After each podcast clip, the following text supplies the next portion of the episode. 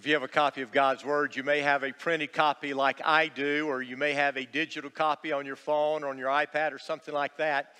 Let me encourage you to hold it up and repeat after me what we believe about this book. This is God's Word. It is a perfect treasure of divine instruction. It has God for its author, salvation for its end, and truth without any mixture of error for its matter. It is the supreme source of truth for what we believe and how we live. Now, if you're new with us or you're searching for answers, you're not a follower of Jesus yet, you're probably wondering why we do that. Well, every single one of us has a source of authority in our life. We have something or someone that we go to that we believe holds truth. And for us, we believe that is God's Word. We believe the Bible is God's Word, and it is a perfect Word for us today. And so I want to encourage you to turn with me in God's Word to Revelation chapter 8. Revelation chapter 8.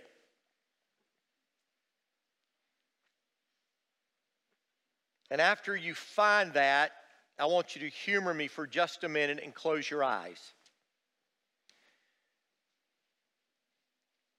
And with your eyes closed,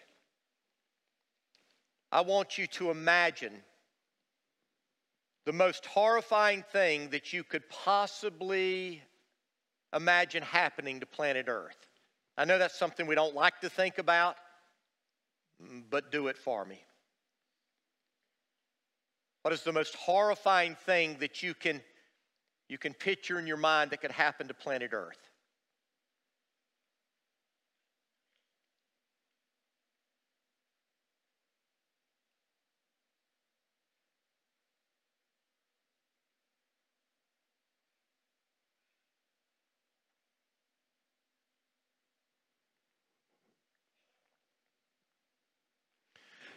And you could have thought about storms. You could have thought about wars. You could have thought about nuclear disasters. You could have thought about cosmic chaos. You could have thought about plagues. You could have even thought about an alien invasion.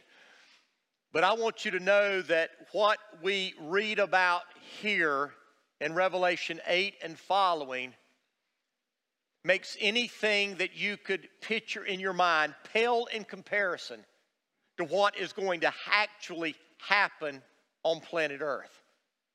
When we come to Revelation chapter 8 and 9, we see God's judgment intensifying. It's becoming more and more horrifying.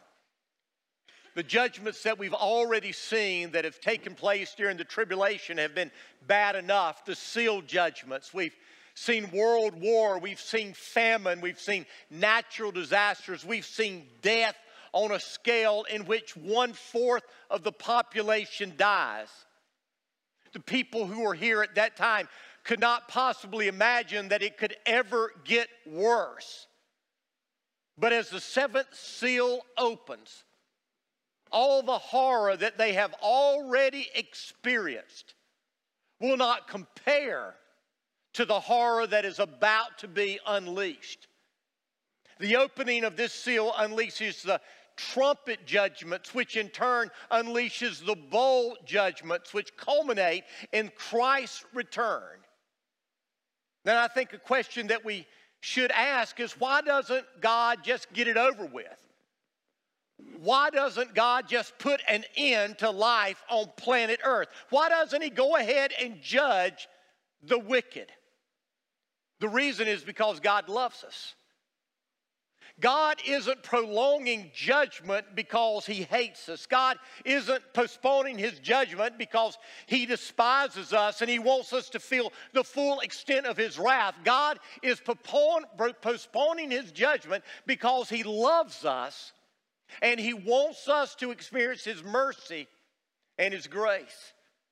In Ezekiel 38, verse 11, it says, "As surely as I live, declares the sovereign Lord, I take no pleasure in the death of the wicked, but rather that they turn from their ways and live. Turn from your evil ways." In 2 Peter 3, verse 9, that we've already talked about, it says the Lord isn't really being slow about His promises, some people think. No, He is being patient for your sake. He does not want anyone to be destroyed. He wants everyone to repent. You see, God longs for the world to turn to Him and live the way that He created us to live. But in the end, God will judge the wicked. God will judge those who reject Him. So I want us to get started. And the first thing we see is the breaking of the seventh seal. Look at verse 1. It says, when the Lamb broke the seventh seal on the scroll, there was silence throughout heaven for about half an hour. Now, in our house, when our kids were young, silence was golden. I mean, when you have 4 kids that are from birth to 10 years old, and every one of them is as loud as their dad, every one of us is longing for silence, and we hardly ever get it. But, dear friends, silence isn't always golden. Sometimes it's just a lull before the storm gets worse. And what we see here in Revelation chapter 8, verse 1, isn't a peaceful silence. This is an eerie silence. If you've ever gone through a hurricane, you know what I'm talking about. In Florida, when we lived there, we went through 4 hurricanes. And when a hurricane comes, the storm comes, the rains come, the lightning comes, the wind comes, and you're going through the hurricane, the storm of the hurricane, and you're feeling all of the intensity of this storm. But then there's a lull.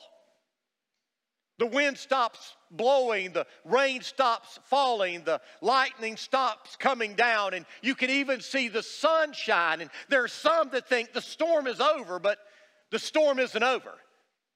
It's just a lull in the storm before the storm gets worse. And that's what we see here in this silence in Revelation chapter 8, verse 1. For the first time, most likely in all of eternity, heaven is silent. Heaven is a place of around-the-clock praise and worship, 24/7, all the time. God is being praised, and yet, at this point in history, everyone in heaven is holding their breath, waiting to see what happens next.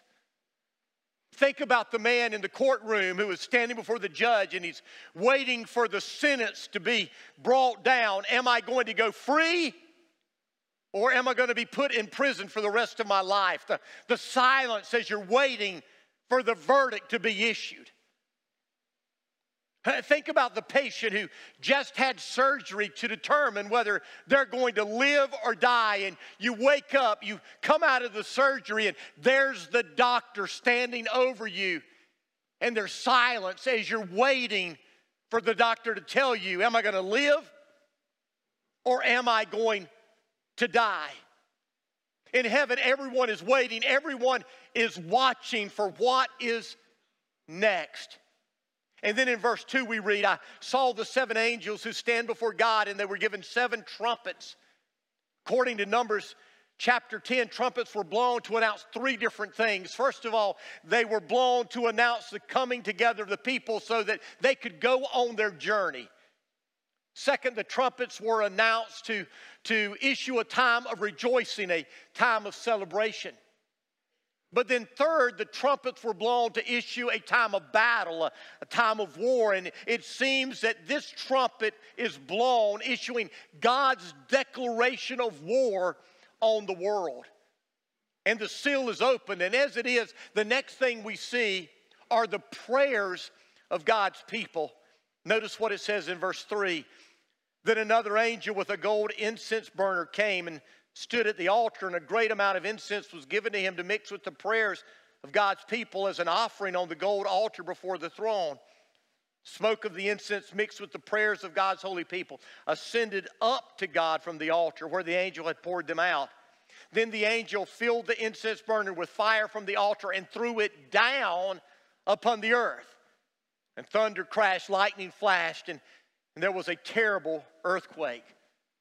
I believe this is a reference back to Revelation chapter 6, if you recall, when the seal judgments were taking place, the 5th seal judgments announced that there was going to be a time when those who gave their life to Christ during the tribulation would be martyred. They would be put to death for the Word of God and for their testimony. And these martyrs are under the altar there in heaven. And it says in Revelation 6 verse 10 that they're crying out to God, "O sovereign Lord, how long before you judge the people of this world? How long before you avenge our blood for what they have done?" And I believe the question that was asked in Revelation chapter 6 verse 10 is answered in Revelation chapter 8 verse 5. The prayers that they prayed are now being answered. God's wrath is now being poured out on planet Earth. I want you to notice what happens. The people pray, the prayers go up, and then the wrath comes down. Dear brothers and sisters, you need to understand that God always hears. God always answers our prayers. Not always on our timetable. Not always according to our timing. But God always answers our prayers. The saints were praying that God would issue revenge. God would get them, those who put them to death. God tarried, but finally his wrath is coming. And as God's wrath comes, we see these trumpet judgments being poured out on planet Earth. Now, the first 4 trumpets bring natural disasters to the planet. And before it's all over, 1/3 of the planet is destroyed. Now, some people interpret these verses here symbolically, but I don't think there's any reason to do that. As you read these verses, you discover that they are written literally. They're not written in symbolic language. And as you look at the prophets in the Old Testament, you discover that both Joel and Isaiah refer to times in the future just like John is seeing right here. And so the first trumpet judgment, verse 6, "Then the 7 angels with the 7 trumpets prepared to blow their mighty blast. The first angel blew his trumpet, and hail and fire mixed with blood were thrown down on the earth. 1/3 of the earth was set on fire. 1/3 of the trees were burned, and all the green grass was burned."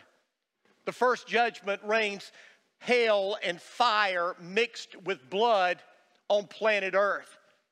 It destroys 1/3 of all the vegetation, 1/3 of all the plant life. You will recall that God brought hail on Egypt that destroyed the vegetation. You'll recall that it was hail and fire that God rained down on Sodom and Gomorrah and destroyed those cities. Can you imagine what will happen when 1/3 of the land on planet Earth is turned into a wasteland? The vegetation affects the balance of nature.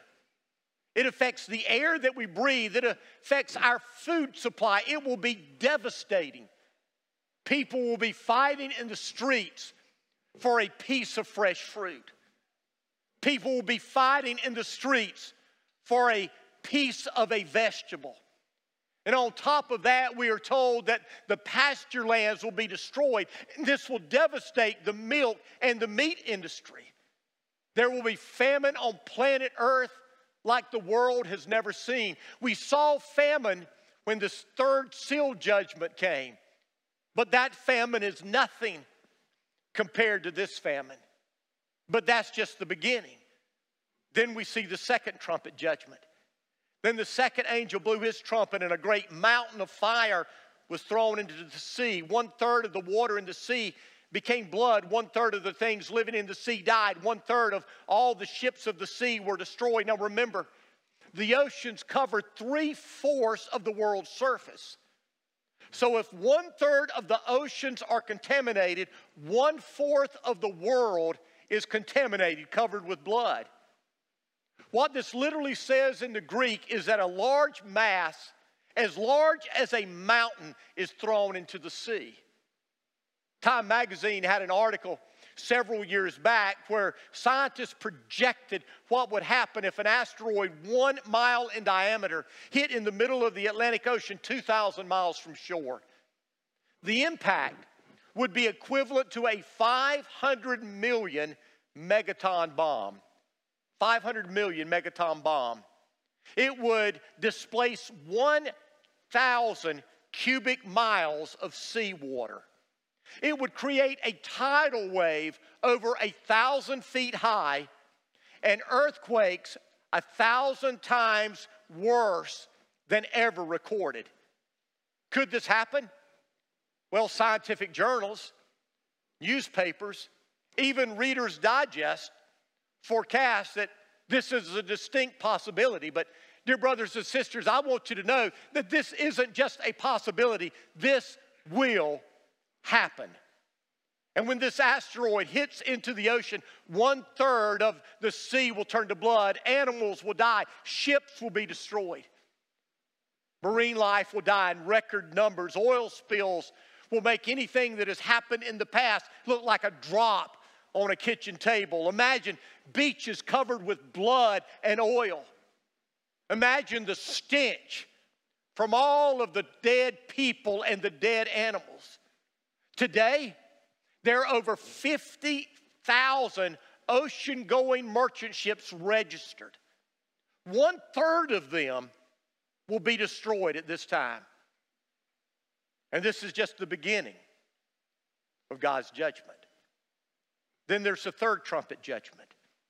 Then the third angel blew his trumpet, and a great star fell from the sky, burning like a torch. It fell on 1/3 of the rivers and on the springs of water. The name of the star was bitterness, or wormwood.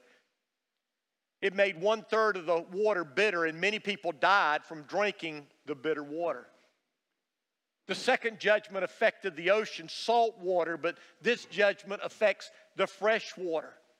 Somehow, some way, another meteor, another asteroid affects 1/3 of all the fresh water in the world. This asteroid, this star, this meteor, God calls it wormwood. Wormwood is a bitter plant. And God uses this asteroid, this meteor, to literally poison the water. How does he do that? I don't know. God could do anything he wants to do. He's God.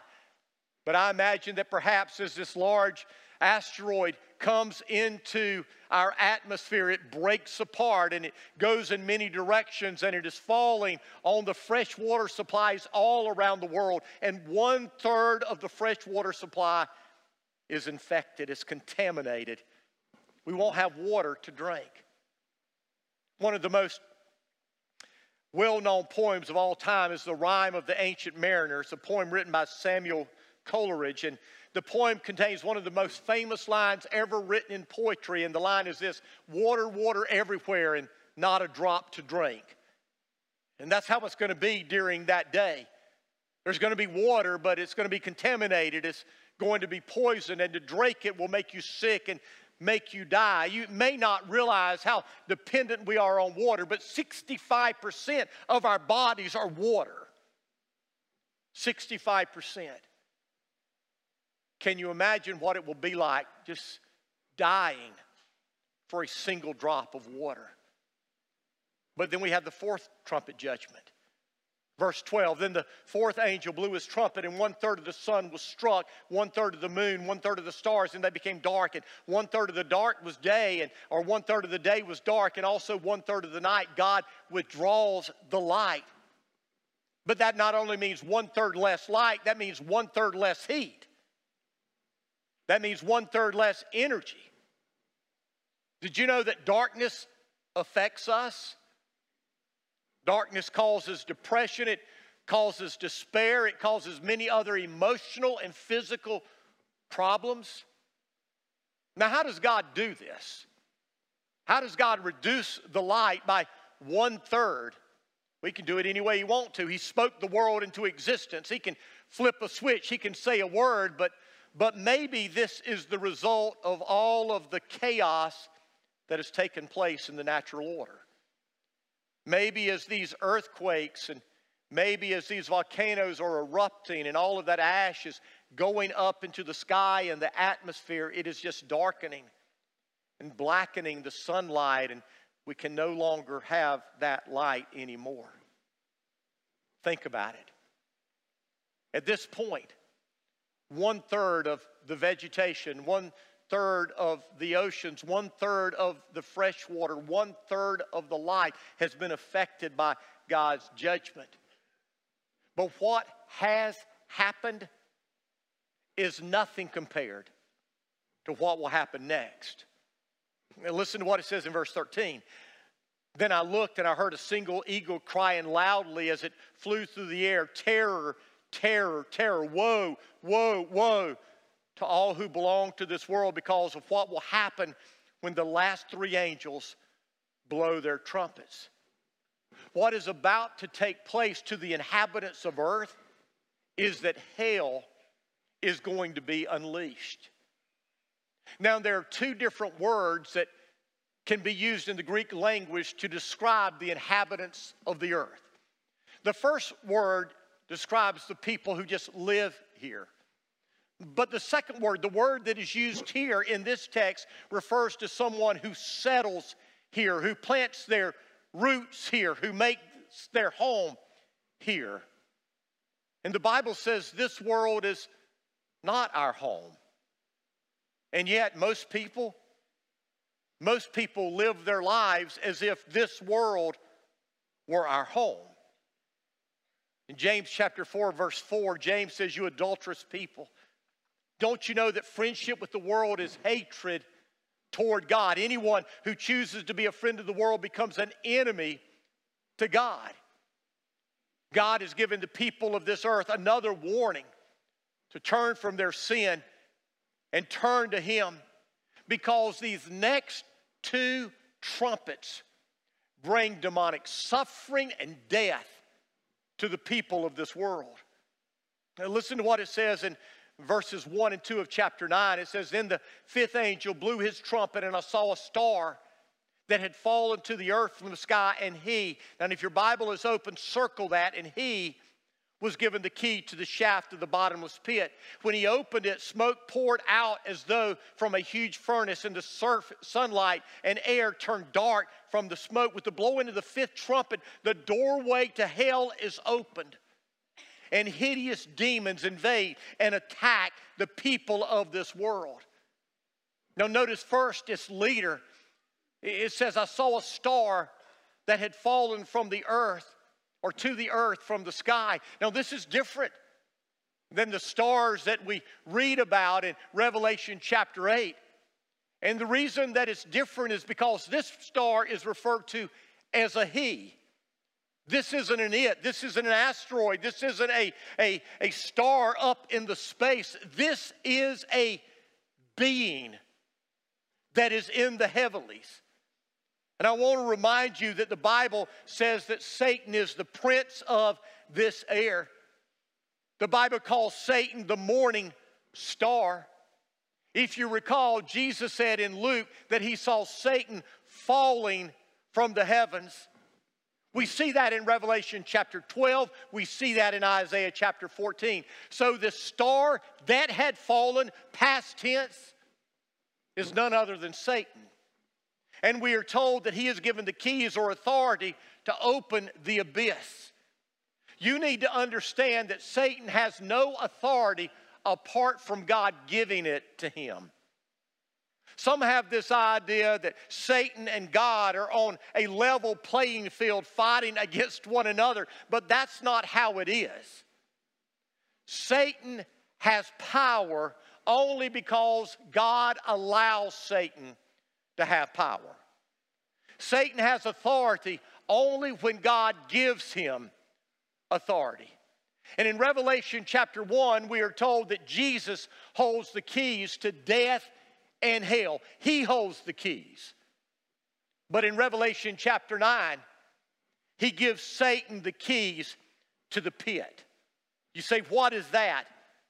Well, this is the demonic penitentiary. We read about it in Luke chapter 8, verse 31. We read about it in 2 Peter chapter 2, verse 4. It's a place where the foulest of all the demons are sent.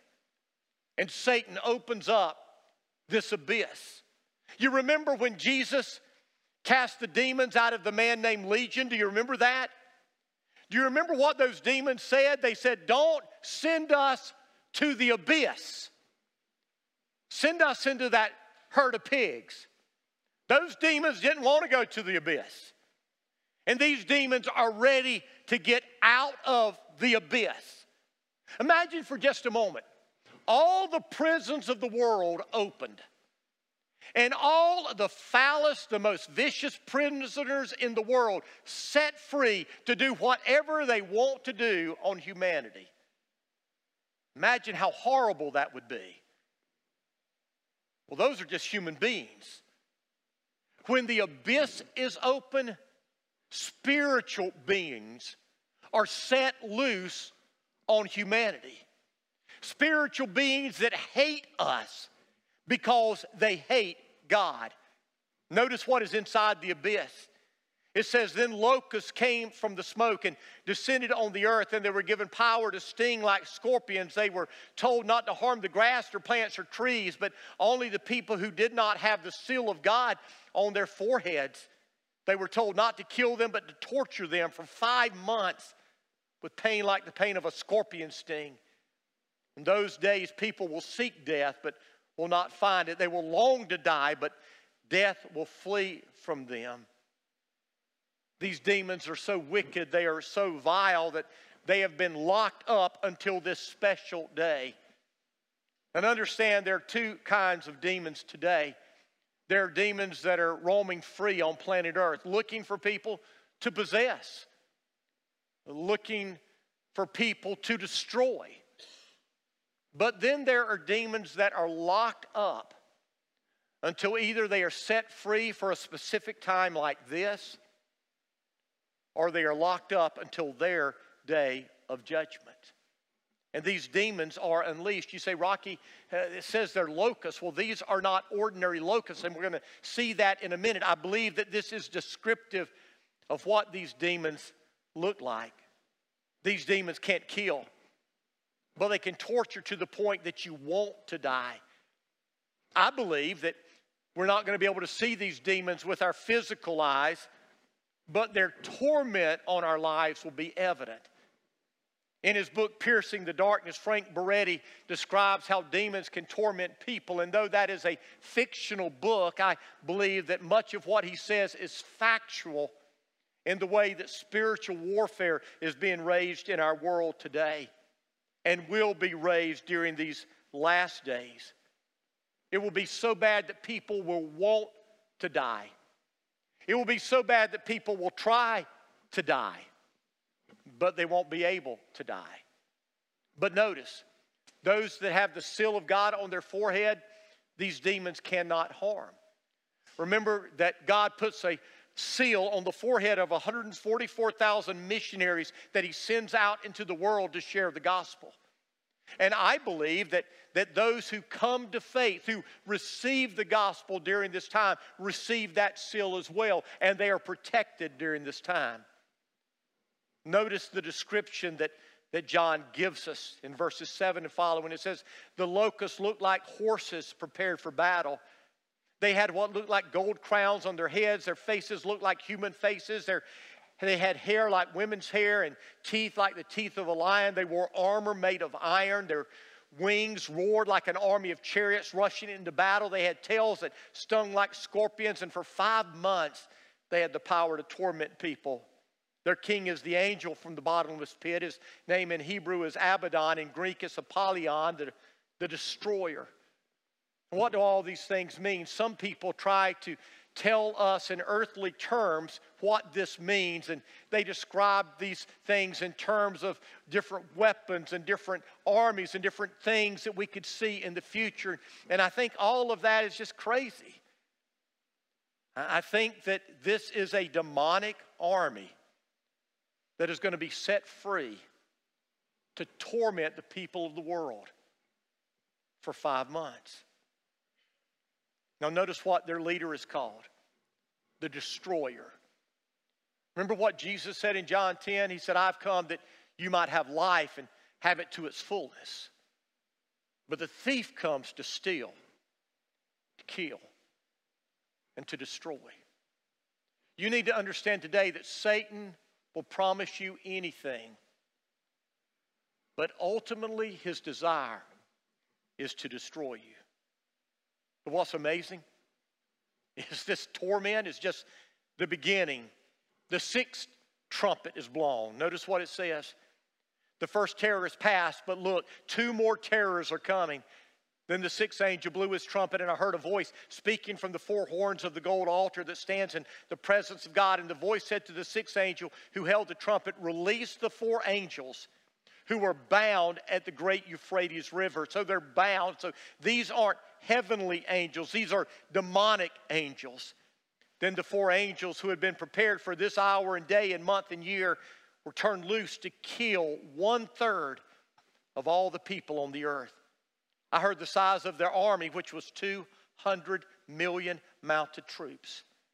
In my vision, I saw the horses and the riders sitting on them. The riders wore armor that was fiery red and dark blue and yellow. The horses had heads like lions, and fire and smoke and burning sulfur billowed from their mouths. 1/3 of all the people on earth were killed by these three plagues, by the fire, by the smoke, and by the burning sulfur that comes from the mouth of the horses. Their power was in their mouths and in their tails, for their tails had heads like snakes and the power to injure people. Again, I believe that this force that is unleashed upon man is not physical. I believe it's spiritual.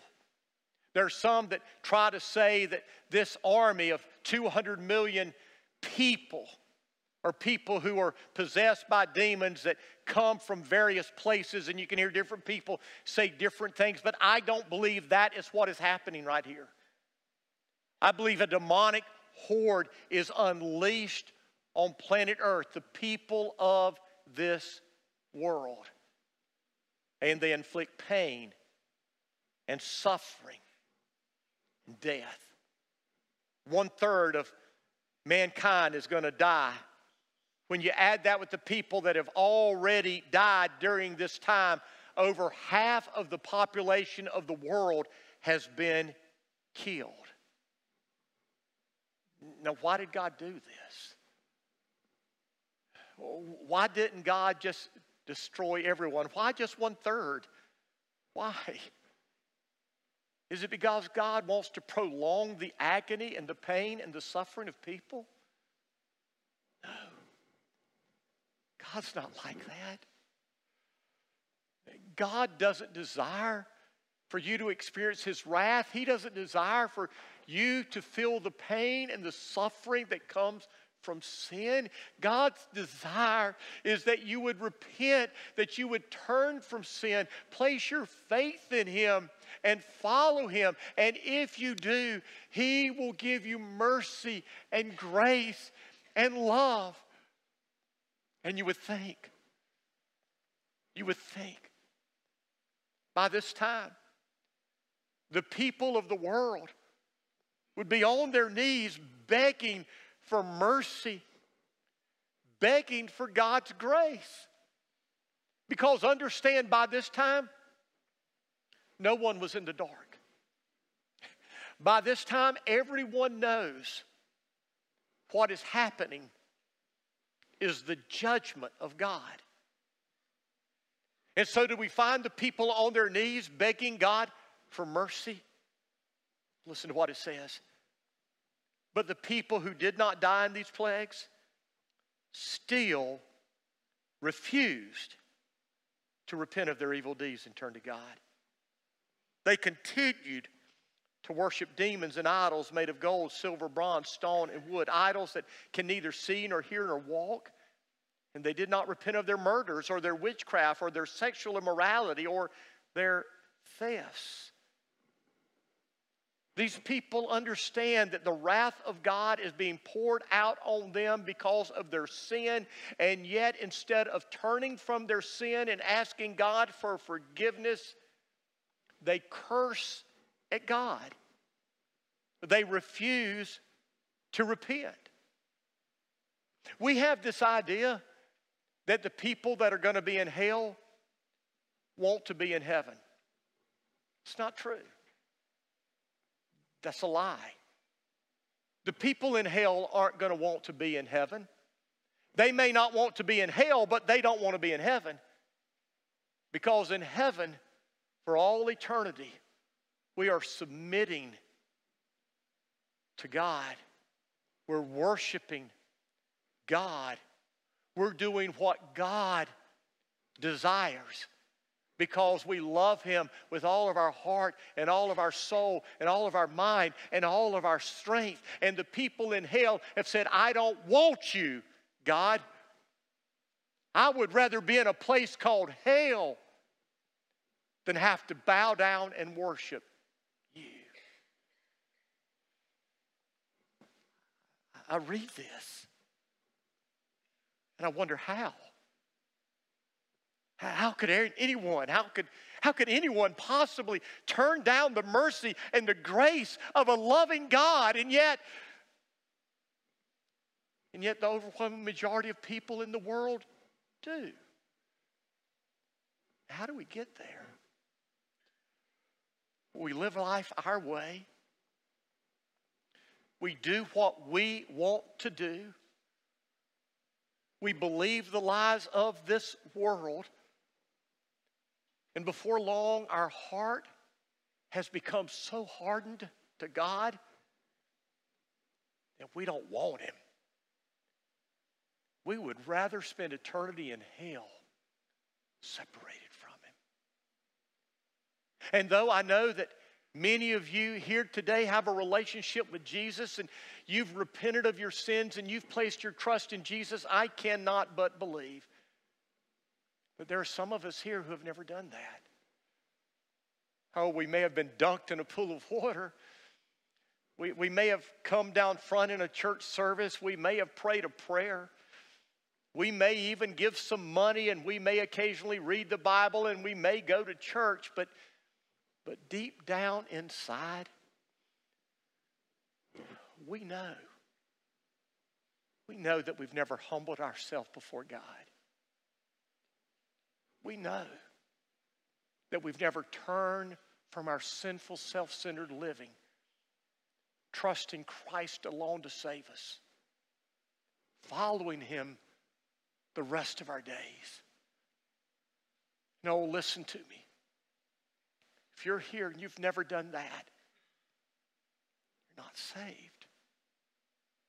The Bible says for us to be saved, we have to repent, turn from sin, and place our entire faith and trust in Jesus. And then surrender our life to Him as Lord. And if you're here and you've never done that, oh, please. Please don't leave this room without doing this. Because every day you wait, your heart gets a little harder. And it gets a little easier to walk out and reject the love of your Creator.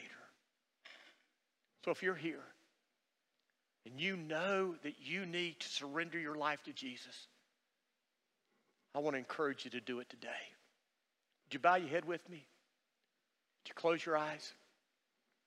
And with your head bowed and with your eyes closed, if you're here and that's what you're ready to do right now, and I encourage you to humbly pray this prayer to Him right now. Dear God, I humbly come to You this morning, admitting that I am a sinner. I've been living life as if I were on the throne. I've been living a self-centered, self-directed life. I've been living my way. Not Yours. Forgive me. Jesus, I know You came to this earth. I know You died on the cross to pay for my sins. I know You rose from the grave, defeating sin for me. Today, I'm asking You to save me. I'm placing my faith in You. I'm turning from sin. From this moment on, I want to live for You. Thank You, Jesus, for hearing my prayer.